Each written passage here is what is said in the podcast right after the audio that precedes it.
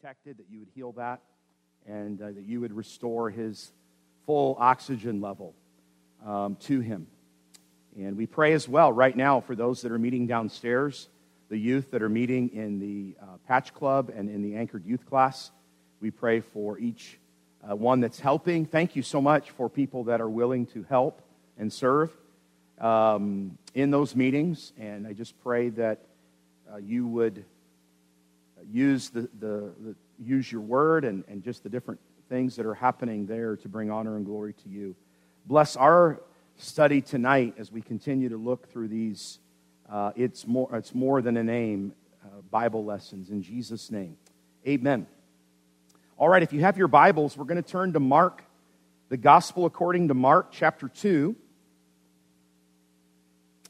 Brother Kim, did we already hand out all the notes? No, none, none left. Okay, good. We used them up. That's good. Mark chapter 2, this is lesson number 5. And we've been going through this series, More Than a Name. And so each of these lessons has to do with Bible stories where the name of the individual is not listed, but there's much we can learn from the individual, or in this case tonight, four men without a name. Four men without a name. We'll be reading from Mark 2 in just a moment. Let me read to you John 12 24. Jesus said, Verily, verily, I say unto you, except a corn of wheat fall into the ground and die, it abideth alone. But if it die, it bringeth forth much fruit. So until that corn dies, until that kernel of wheat dies, it cannot bring forth fruit. But when it dies, it can bring forth fruit. So dying to self is the key in your life and mine. If we're going to live for Christ, you can't live for Christ and self at the same time. Does that make sense? It's, it's, it, we, we talked about this actually on Friday night at RU because the last fruit of the Spirit is temperance. Temperance. I remember growing up in church and hearing about temperance, and I'm not saying this was wrong to say this, but the emphasis was placed on temperance is self control. How many of you ever heard that before? Temperance is self control. Yeah. It's not necessarily wrong, but I don't think it's best. Truly, temperance is spirit control. Spirit control. I don't want to be controlled by myself, I want to be controlled by the Spirit because you never can tell what myself is going to choose. But I can tell you what God's Spirit's going to choose all the time. It's going to choose what's according to the Word of God and what's best for me, honestly, and what brings God the most glory. And so in Mark chapter 2, we're going to learn about four men who were determined to get their paralyzed friend to Jesus. That's a good friend, isn't it? Someone willing to get you or me to Jesus, whatever it takes. Well, that's what it took for them. Uh, it took a lot. It took dying to self. The men in this story did not think about themselves on this particular day, and I would think it was that way more than just that day. If they had not cared for the need of their friend, more than likely, they could have individually found their way inside this meeting, and you'll see what I mean in a moment, and been able to get really close to where the Lord Jesus was, or at least get in the house, so to speak, and get and be a part of the meeting. Mark chapter 2, verse number 1, the Bible says, And again, he entered into Capernaum after some days, and it was noise that he was in the house. Straightway, many were gathered together. So it was, it was standing room only. You know, there was no room in the inn, okay? There was no room in the house. Everybody in town, it seems, were making their way because they heard that the miracle worker was there. They heard that Jesus was there. So they made their way to the house. In verse number two, the Bible says, in so much that there was no room to receive them, no, not so much as about the door. Couldn't even get in the door, it was packed. And he preached the word unto them. So a packed house full of people, can't even get through the door. And Jesus is preaching a message. And they come unto him, bringing one sick of the palsy, which was borne of four. And so there's your four friends with no name. There's your four friends that are bringing their friend, four friends, bringing one friend who is unable to walk, who's unable to get there. They're bringing him to the meeting. We're going to look at that in detail in just a moment. These four men worked together, these more four men banded together, and as a team, a great miracle was actually witnessed in this passage of Scripture. The Bible talks about a critter. Maybe you've heard of this critter before. It's called a locust. Have any of you ever ate locusts and wild honey? Eaten locusts and wild honey? Okay. John the Baptist were here, he would demonstrate. He's not here, and I'm not named John, so I'm not going to eat locusts and wild honey either. Okay?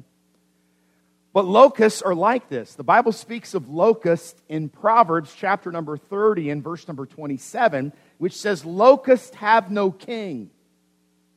Yet go they forth, all of them, by bands. Okay, so we're not talking about bands like this, okay? Not that kind of band, okay? It means they stick together, they swarm.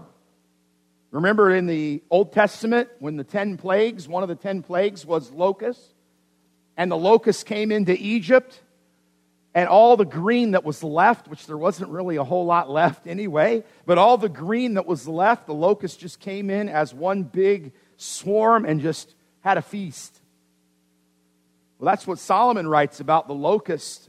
They have no hierarchy, they have no organization, they have no association, king, or leader but they do have a cause. They have a cause. I don't know if there was a leader amongst these four men or not. Maybe there was. Maybe there was one of them that said, hey, let's do. We don't know. The Bible doesn't tell us. But you know what? These four men had? They had a cause. Something motivated them to do the unordinary. Something motivated them to do the unorthodox. Maybe that's a better word. Something motivated them to do what we're going to read about here in just a moment. They had a cause. They banded together and accomplished a task that could not have been done otherwise. So if one locust flies in tonight and here, it's probably not going to bother us too much. But if a swarm of locusts were to somehow come flying through that window right now, it would probably, it would probably influence our meeting to end rather quickly. The same is what we're looking at here. If it was one of these men, this miracle would have never happened. So these four unnamed men, number one, in your outline there, if you are taking notes, number one is an unselfish compassion. An unselfish compassion. This is the predominant factor in a selfless life. 1 Peter 4 8. 1 Peter 4 8.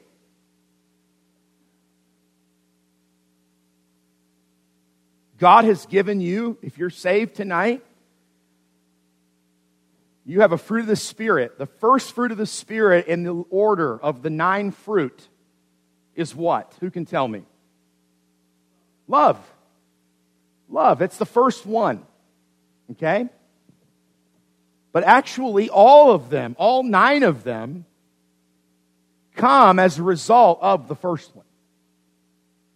You could say love is the catalyst for every one of those joy, peace, long suffering, gentleness, goodness, faith, meekness, temperance. If you take love out, kind of all the rest of them kind of fall away. The Bible says in 1 Peter 4 8, and above all things, above all things, that's the key statement in this verse. Look for key statements when you read the Bible. I try to do this, I don't always catch them, but try to look for key statements when you read God's Word. Above all things. You read something like that, there's other places. How about 1 Corinthians 13 13? And now abideth faith, hope, charity. What is the next three words? But the greatest. When you read but the greatest, it's like, you know, a neon light should go on. Faith is good. Hope is good. But Paul says, hello, the greatest of these is charity or love. Peter said, above everything, above everything, have fervent, not just charity, but have fervent charity among yourselves, for charity, charity shall cover a multitude of sins. Charity can overcome a multitude of selfish conceit. Charity can overcome a, a, a, a, disagreement between a husband and a wife. Charity can overcome a disagreement between, or even a, um, the disagreement that grows uh, toward an animosity or whatever toward a brother or sister, even in Christ. Charity can fix it.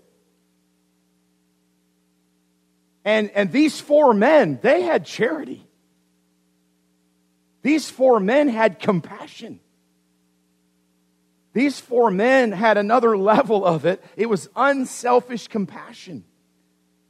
When the love of Christ constrains you, when the love of Christ motivates me, when the love of Christ constrains us, it will be much easier to take eyes off of me and live for someone else. Now, I would rather live for me. That's what the flesh would rather do. I'd rather live for me. And if you'd be honest, you'd rather live for you. But that's not the Christ life. That's not why Christ died, to, uh, to, to, died on the cross, was buried, and rose again. He didn't do that so I could live for myself. He did that so I could live for Him by serving others. Letter A, a selfishness denied.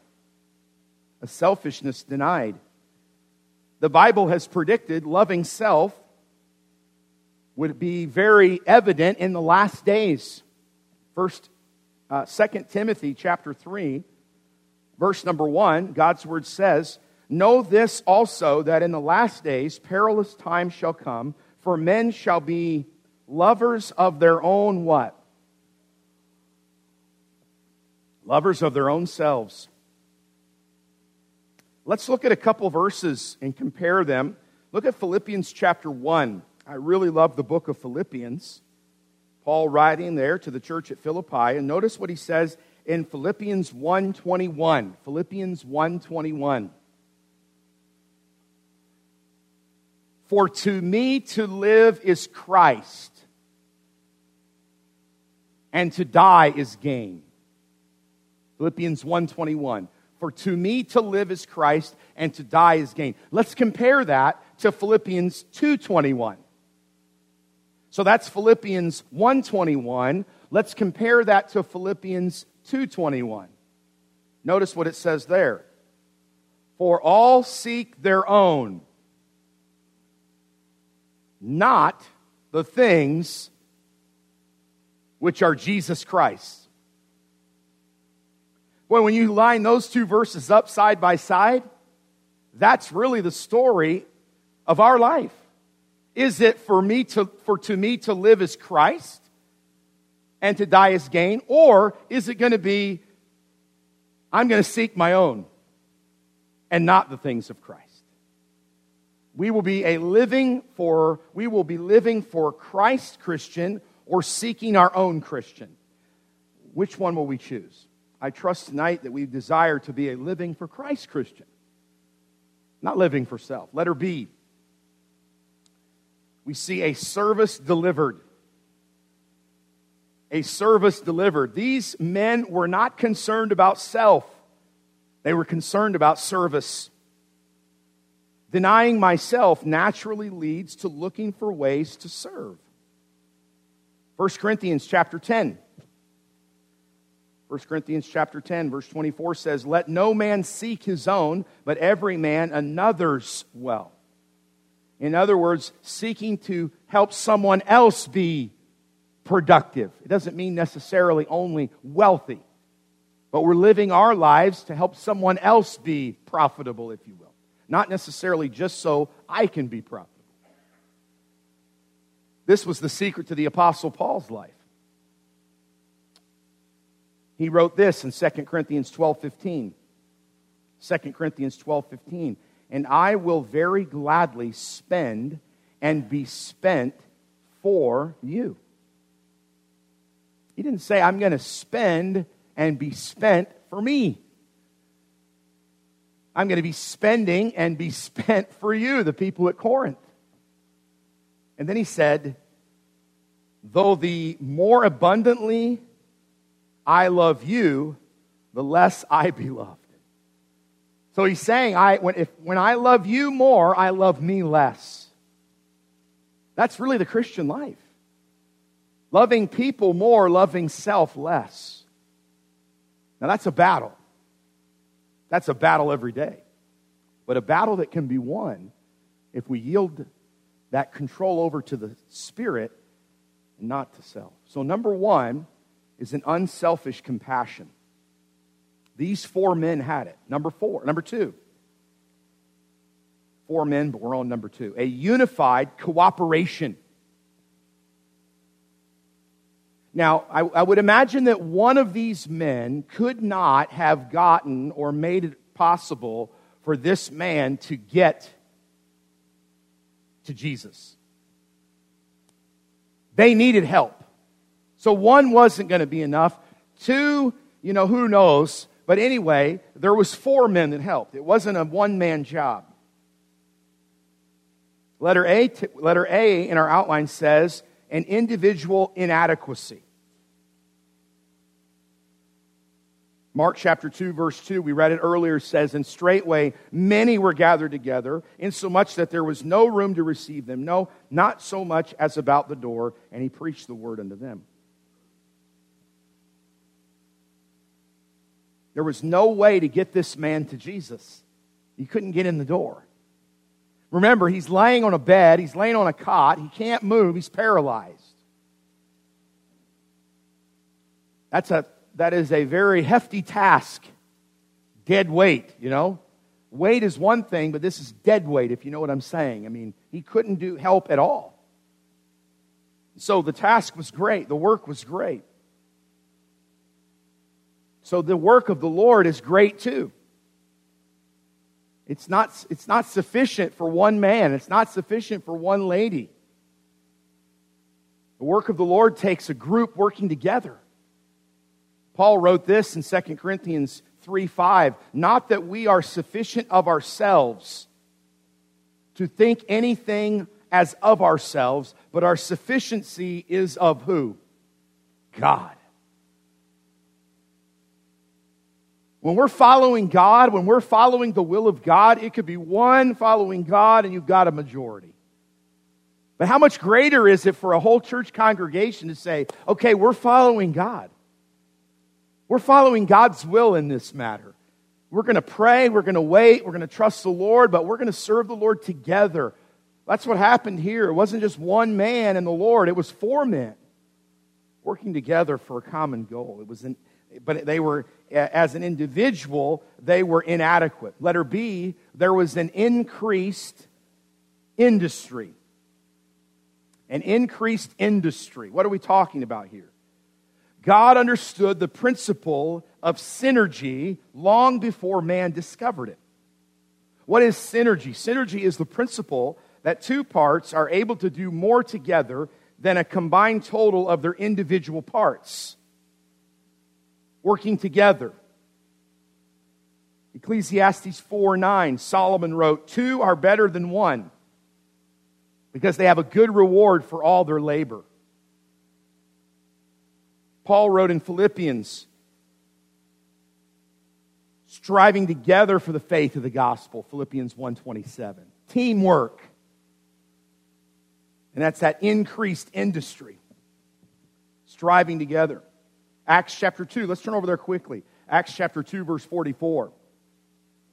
Here's the first local church in Jerusalem.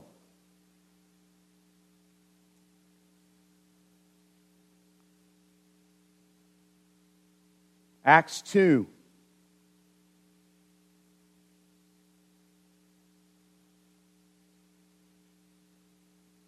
Verse 44.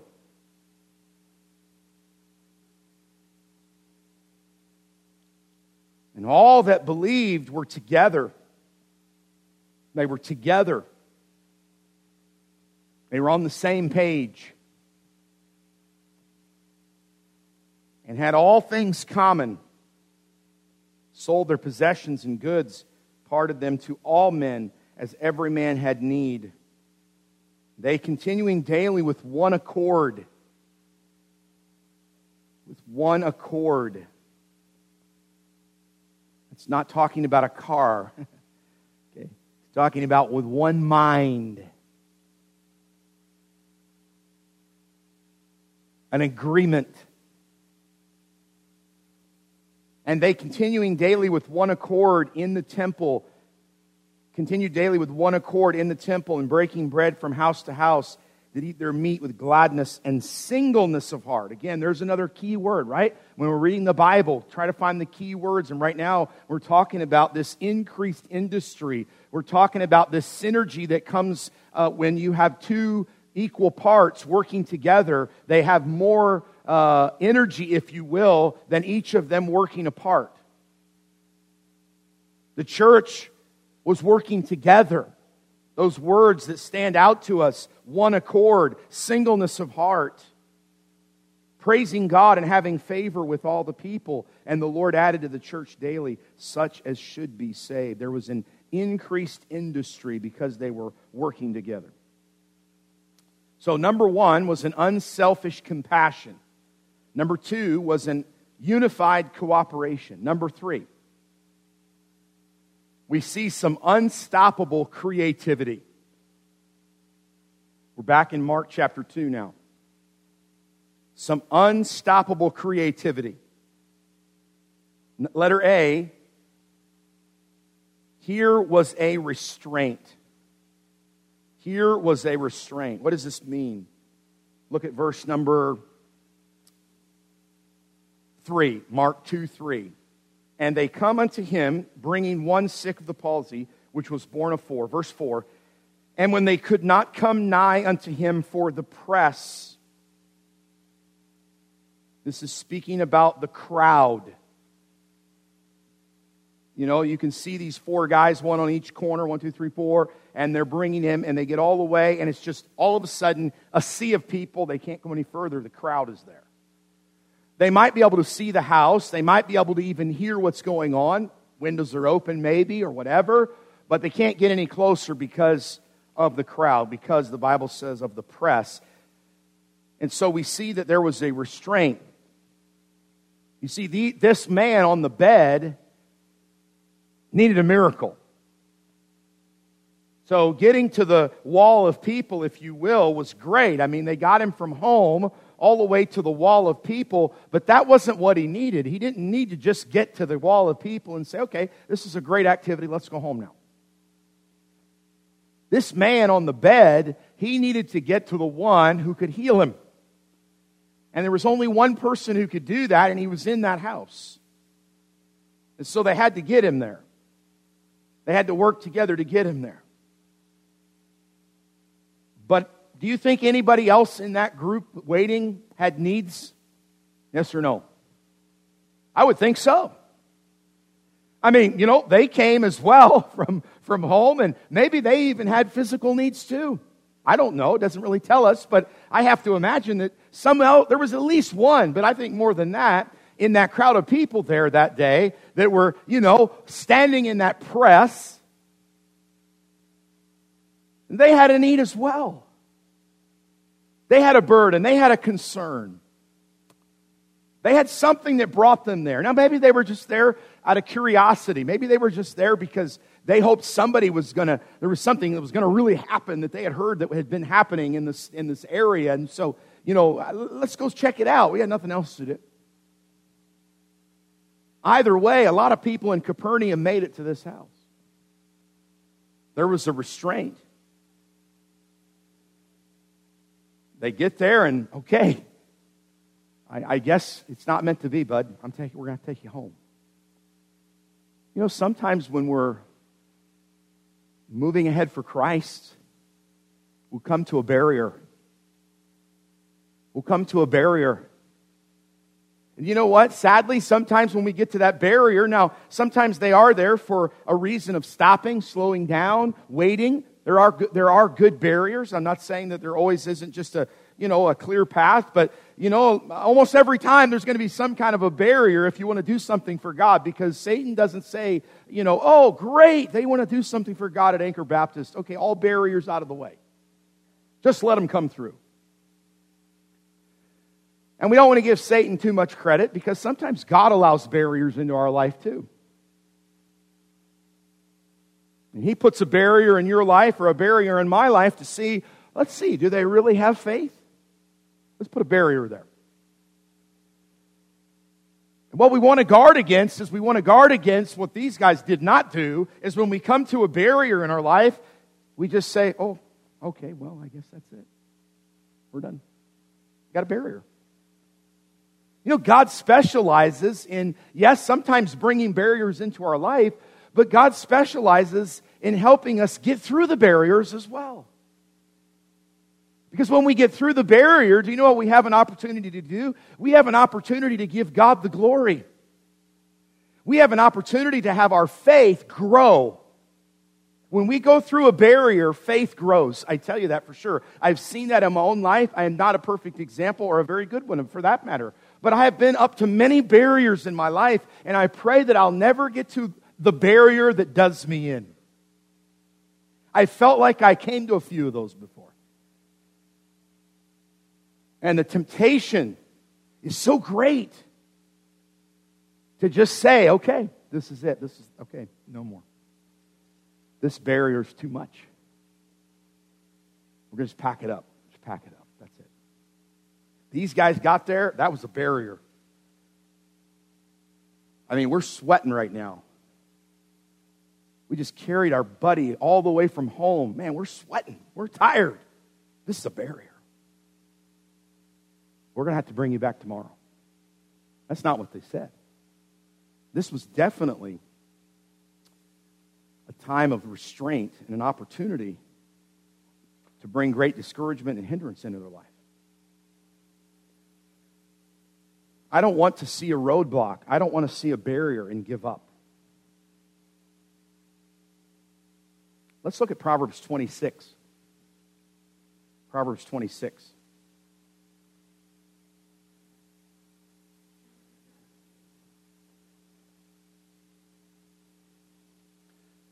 You know, this is, you know, here's the statement this is just too hard.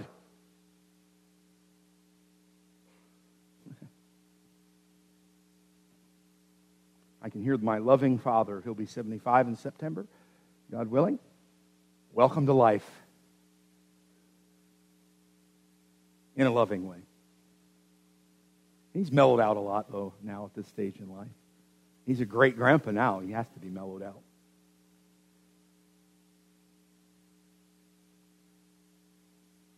Nobody says life's easy. At least in our right mind. life's not easy. But life is joyful in the Lord. Life is joyful in the Lord. Look what it says in Proverbs chapter 26 and verse 13. The slothful man saith, Who's the slothful man? He's the lazy man. What does the slothful man say? There is a lion in the way. A lion is in the streets. you imagine tomorrow morning, you get up, you look out your window, and right there in the middle of the street, somebody has dropped off their pet from Uganda a lion sitting right there, you know.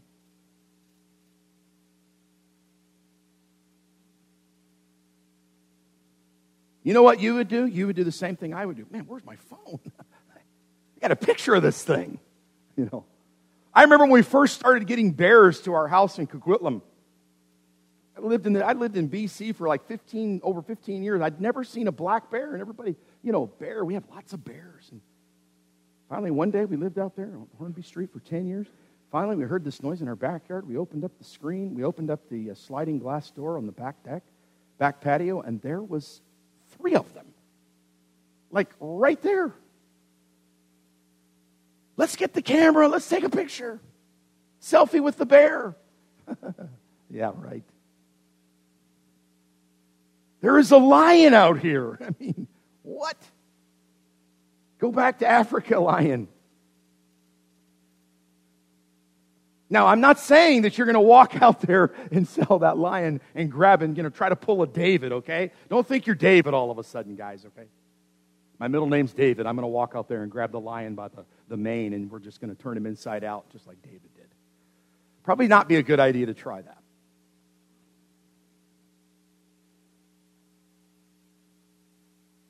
But eventually, somebody's going to have to do something about the lion. Do you get the scripture here? The slothful man says, There's a problem, there's a problem, there's a problem. That's all he does is say, There's a problem, there's a problem. Over and over again. There's an obstacle, there's an obstacle, there's an obstacle, but he doesn't do anything about it. Thank you, Captain Obvious. There's a lion. Eventually, we've got to do something about it. Eventually, we got to call someone. I mean, good night. The, the, the, the, the food delivery guys are not going to deliver food much longer. We got to deal with the lion. I don't think it's a lion tonight, literally. But there could be something in my life and your life that we have to say, God, I don't even know what the solution is, God, but I'm going to yield to you in this matter. Help me to get through this restraintment. Help me to get through this obstacle, whatever it may be. So here was a restraint. Letter B, here was a resourcefulness. A resourcefulness. Restraint requires resourcefulness. Conflict can be the catalyst for creativity. We see creativity in this miracle. Back to Mark chapter 2.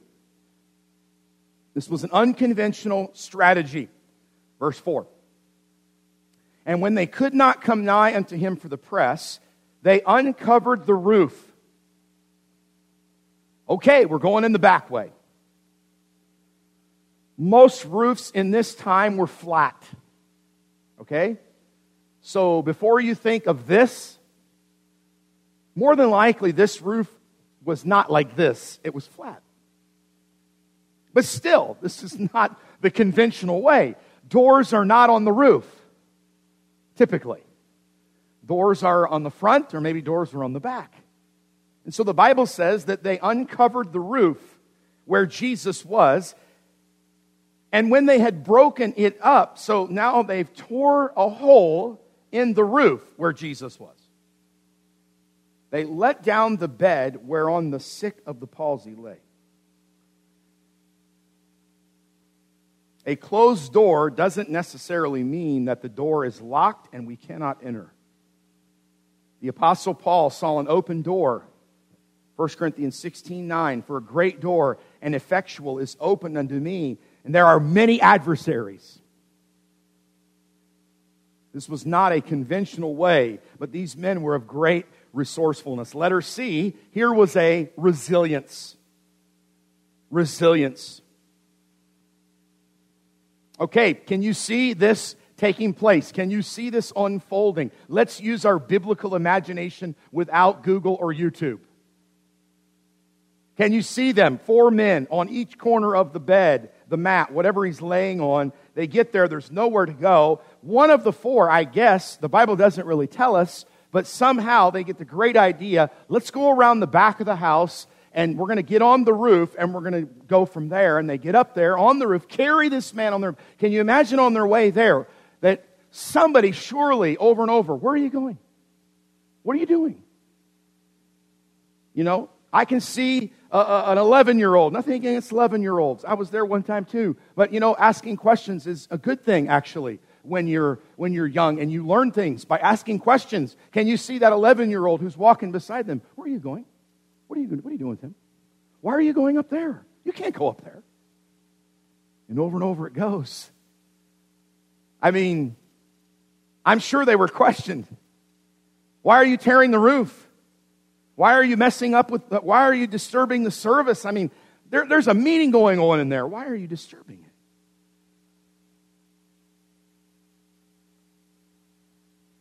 I like what the Apostle Paul wrote in Acts, or, the, or excuse me, Luke wrote in Acts chapter 20. He says, But none of these things, Acts 20, 24, but none of these things move me. Neither count I my life dear unto myself, so that I might finish my course with joy. And the ministry which I have received of the Lord Jesus to testify the gospel of the grace of God. a resilience. I wonder tonight are we resolved? Are we resilient? Are we committed?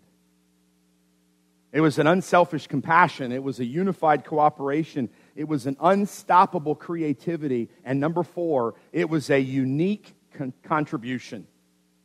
A unique contribution. The hole has been made. Everyone below them has dust or mortar or something fallen in, in their hair, and they're wiping it out of their hair or whatever.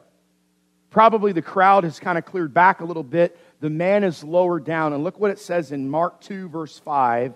What a powerful statement. When Jesus saw, and what's the next word? There. Their would be who? the four men. Not the man on the cot. When he saw their faith, can you imagine? They're looking down, he's looking up. The man is down there, he's looking up. When Jesus saw their faith, he said, he said unto the sick of the palsy, Son, thy sins be forgiven me. The Bible indicates that it was faith that brought this great victory for the paralyzed man. Letter A, the increase of faith. The increase of faith. In Luke 17, 5, the disciples asked the Lord, Lord, increase our faith. Now, here's something to really consider tonight as we bring this lesson to a close in just a few minutes. Were they asking for more faith? You know, for the longest time, I would have said yes to that I'm not necessarily saying that is a wrong answer. But I think what we could look at is that they already had faith. And we could look at it this way that when Peter was walking on the water, think about this. When Peter was walking on the water, hello, walking on the water. Nobody else has that on their resume here, okay? Walking on the water. Do you think Peter had faith? Yes or no? Yeah, of course.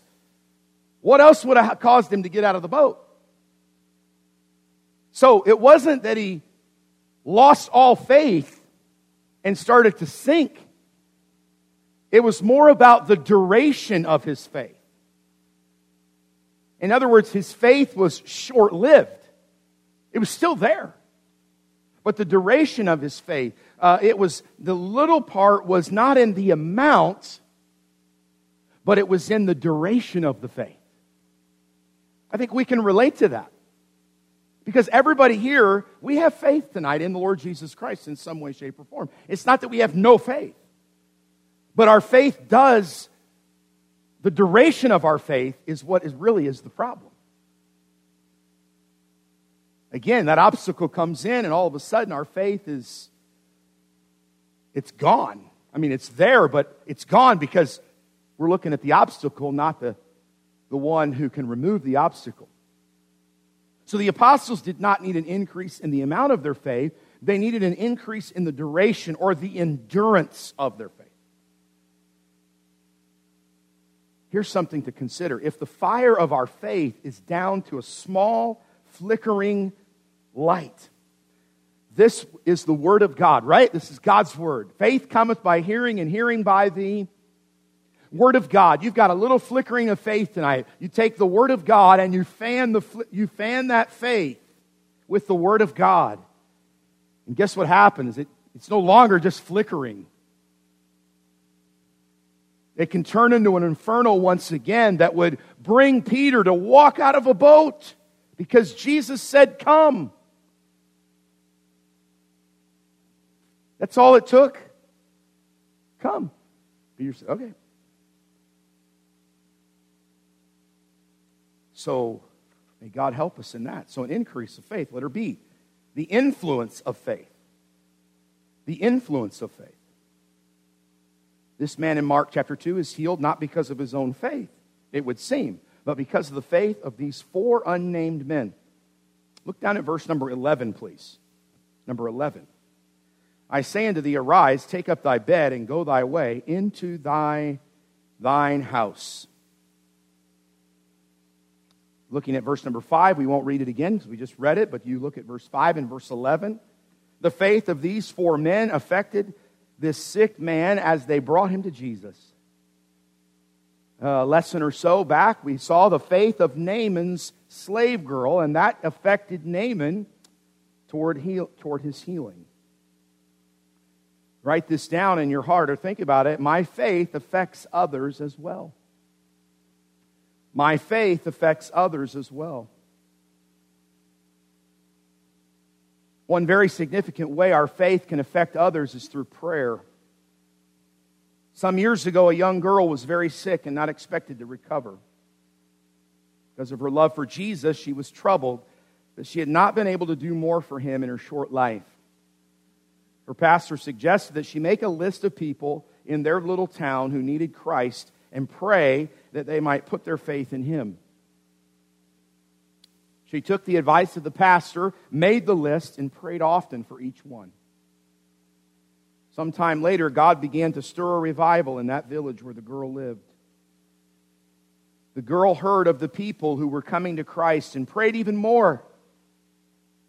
As she reports, as she heard reports, she checked off the names of those who had been led to the Lord.